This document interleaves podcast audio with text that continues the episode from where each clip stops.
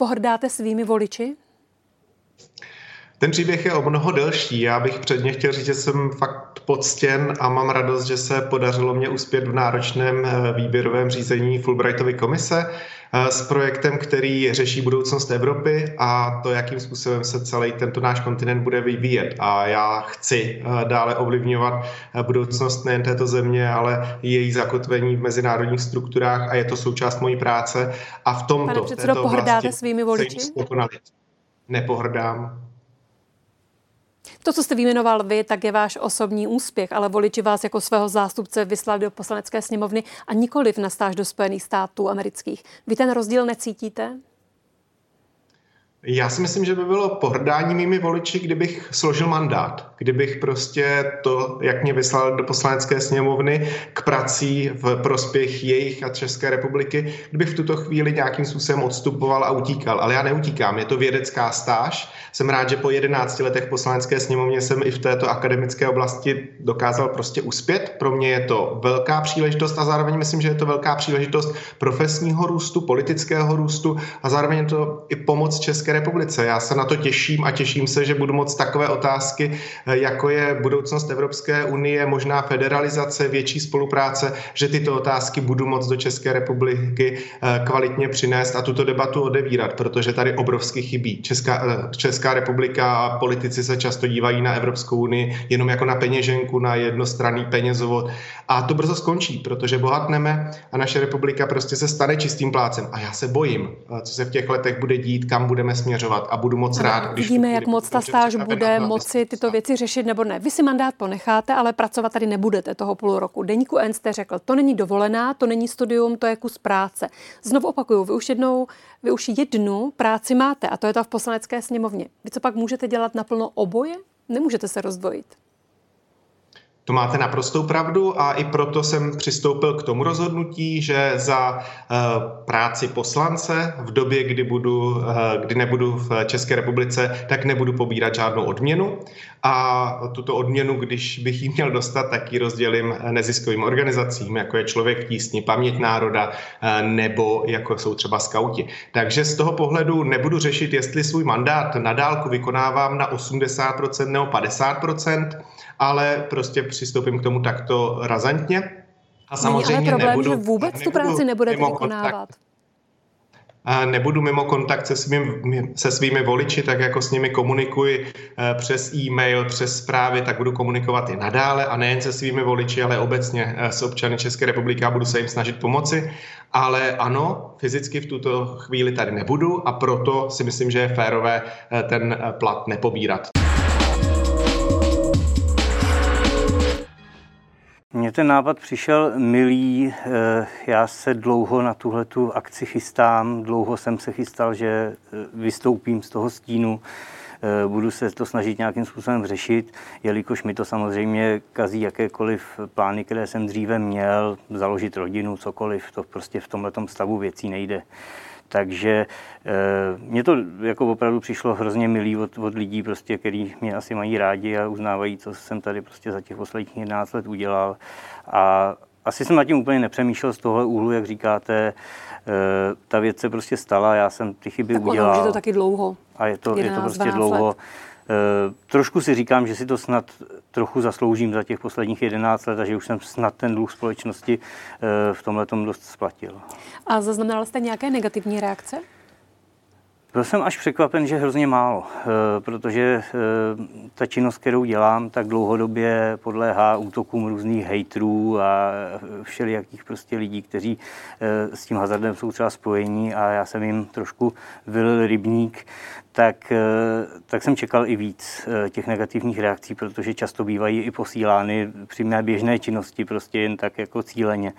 Eh, možná to bylo tím, že tam do toho byly ty svátky, možná, možná že si i hejtři dali pauzu, nevím, ale v podstatě jsme zaznamenali víceméně jenom, jenom hezké reakce, spoustu kladných vzkazů prostě z měst třeba, kde jsme jim pomohli, kde jsme tam vyčistili hazard, tak prostě někdo, kdo s náma kdysi pár let zpátky spolupracoval, tak třeba poslal nějakou částku a hezký vzkaz. A takový vzkazů je tam prostě strašné množství a já jsem z toho jako dojatý, se přiznám. Ty vzkazy na Doniu zní i takto. Ať se daří a díky za města bez hlerdu. Ať se vydaří nový start do života.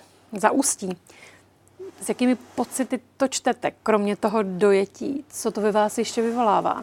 Nějaký pocit odpovědnosti? Nešlape to na vás z druhé strany? Eh, velké zadosti učinění, mm-hmm. protože eh, to s tím byla opravdu strašná spousta práce eh, a vlastně ten můj život, který se dostal sám o sobě do nějaké skříně, kde jsem ho zavřel prostě a já jsem řešil spíš opravdu ten hazard a, a tuhle tu problematiku a svůj život jsem nežil v podstatě, tak to dalo opravdu jako řadu, řadu let úsilí. A já jsem si sám říkal, když tohle to bylo založeno, tak jestli si na to ty lidi vzpomenou, jestli to, jestli to budou nějak vnímat a evidentně vnímají a evidentně vzpomněli, takže jsem jako velmi rád za dosti učinění. To je mm. asi ten správný pocit.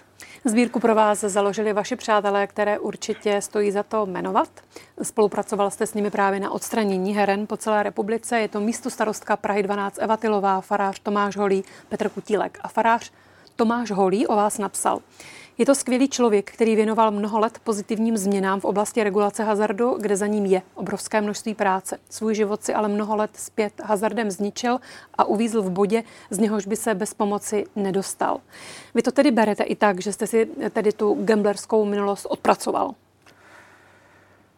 Určitě. Ber, ber, ber, beru, beru to tak. Já jsem se prostě snažil eh, ve chvíli, kdy jsem se překlonil na druhou stranu a začal jsem se tomu hazardu věnovat z druhé strany nějakým způsobem profesně, tak eh, jsem si říkal, že chci prostě dosáhnout těch změn. Chci, aby se tohle, to, co se stalo mně a mojí rodině, to není jenom o mně, ale samozřejmě o lidech okolo mě, tak aby se to nestávalo dalším lidem a dalším rodinám. Aspoň v nějakém určitém omezeném množství.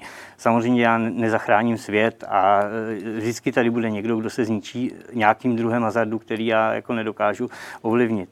Ale snažil jsem se, aby se tu nastavily podmínky, aby se změnila legislativa, aby se vyčistily města a ty lidé to nepotkávali v takovém množství a bez, bez jakýchkoliv regulací. To byl můj cíl a to si myslím, že se daří dlouhodobě.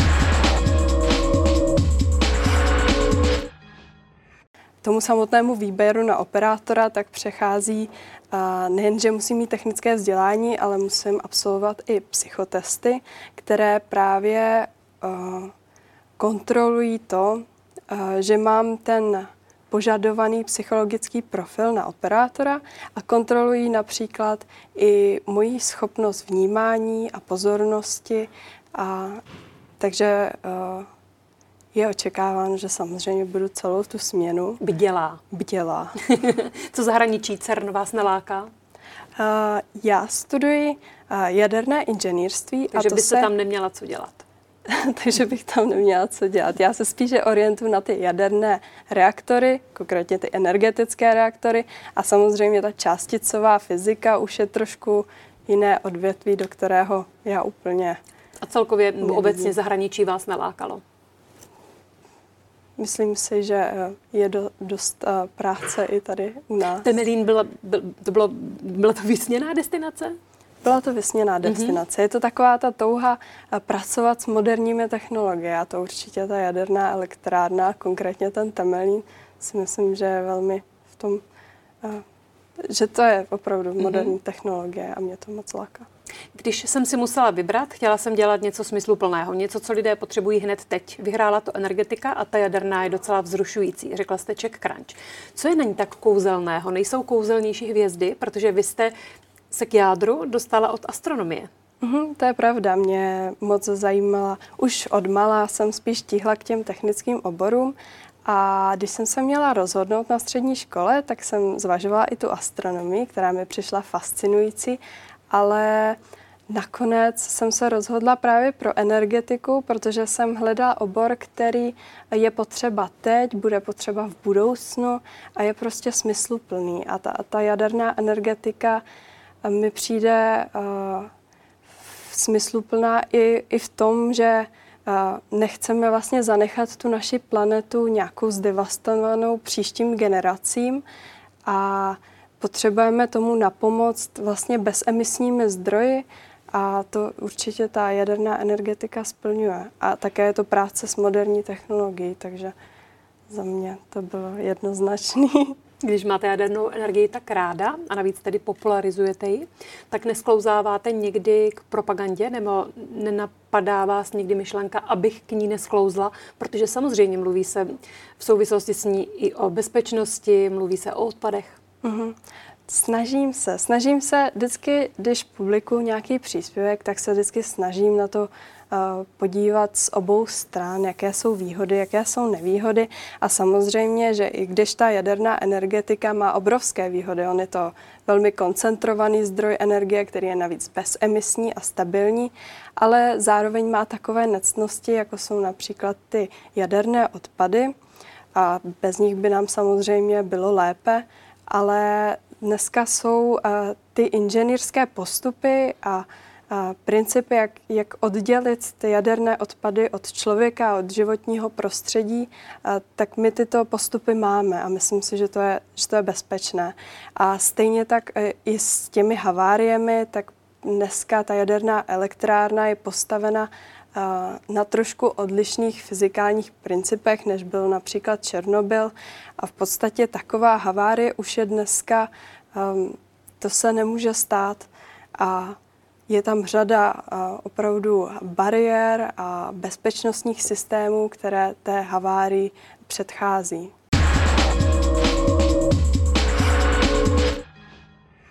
Na každém začátku je i nějaký konec. Tak první z těch konců je, že my jsme ukončili výrobu CDček u nás eh, v Loděnici. My jsme vnímali, že ten zájem o formát je stále nižší a nám je areál malý uvnitř Loděnice a potřebujeme prostor pro expanzi. Takže určitě ta jedna expanze, nebo ta jeden začátek je e, svět bez výroby CDček v gramofonových závodech. Tak to prostě je. To je, to je ta, ta první část, kterou začínáme psát. Na druhou stranu masivně expanzujeme do eh, poligrafie a gramofonové desky a ty následující roky a následující etapy zcela jistě jsou ve znamení investic do Spojených států. My vlastně chceme vytvořit stejně velkou gramofonku, jako máme v České republice, tak také ve Spojených státech. A čeká nás velký kus práce. To je tím, že Spojené státy jsou největší trh? Že je tam hmm. největší poptávka? Je to tak. Spojené státy nebo Severní Amerika jako taková a západní Evropa, tažená Velkou Británii a Francii, tak jsou ty hlavní domény gramofonové desky. A my pevně věříme, že eh, vyrábět produkt tam, kde o ně je zájem a kde ty zákazníci ho chtějí také koupit, má obrovské výhody a chceme být tedy ve Spojených státech. Pokud chceme být lídrem na světě, tak musíme být blízko našim zákazníkům.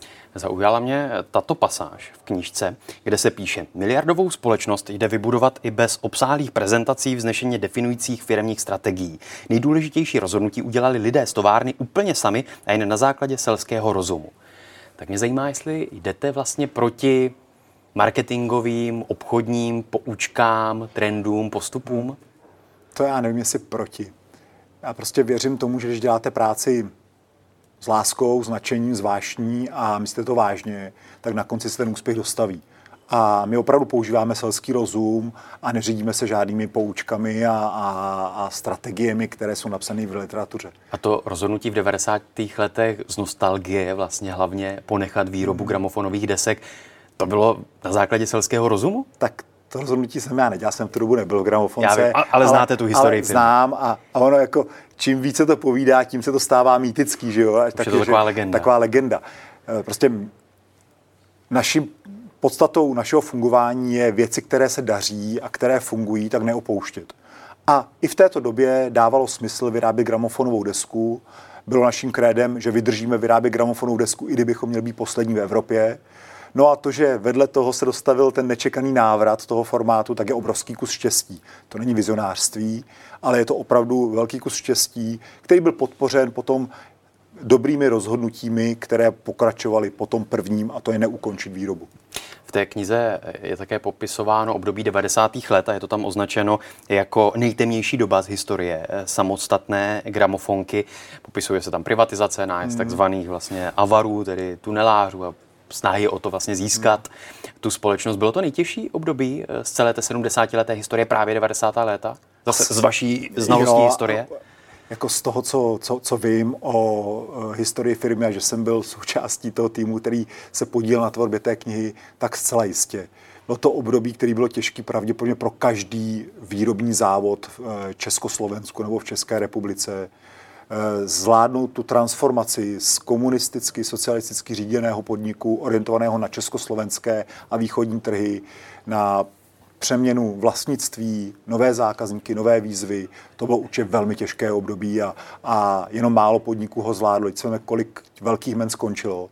A do toho ta obrovský privatizační nepořádek, který té zemi byl, tak, eh, tak ustát to bylo opravdu náročný a, a díky tehdejším, eh, tehdejšímu managementu a, a správným krokům a především panu Pelcovi, tak to firma zvládla a, a ukotvila v, jako v klidných vodách s dobrým investorem, s dobrým majitelem, který umožnil následující rozvoj. A co byl ten klíčový okamžik nebo ten klíčový krok? Právě to najítí hmm. toho vhodného investora? Nebo které z těch rozhodnutí bylo to klíčové? Ustát, ustát věci, které se děly po té druhé eh, privatizační vlně, kdy Moto Invest a lidi okolo něj začali prostě masivně skupovat podniky a, a, a, a vlastně drancovat, tak ustát tuhle tu část bylo velmi těžký a potom získat uh, investora, vlastníka, který měl pochopení pro dlouhodobé budování firmy. To byly, řekl, ty klíčové kroky, proč dneska gramofonka je tam, kde je.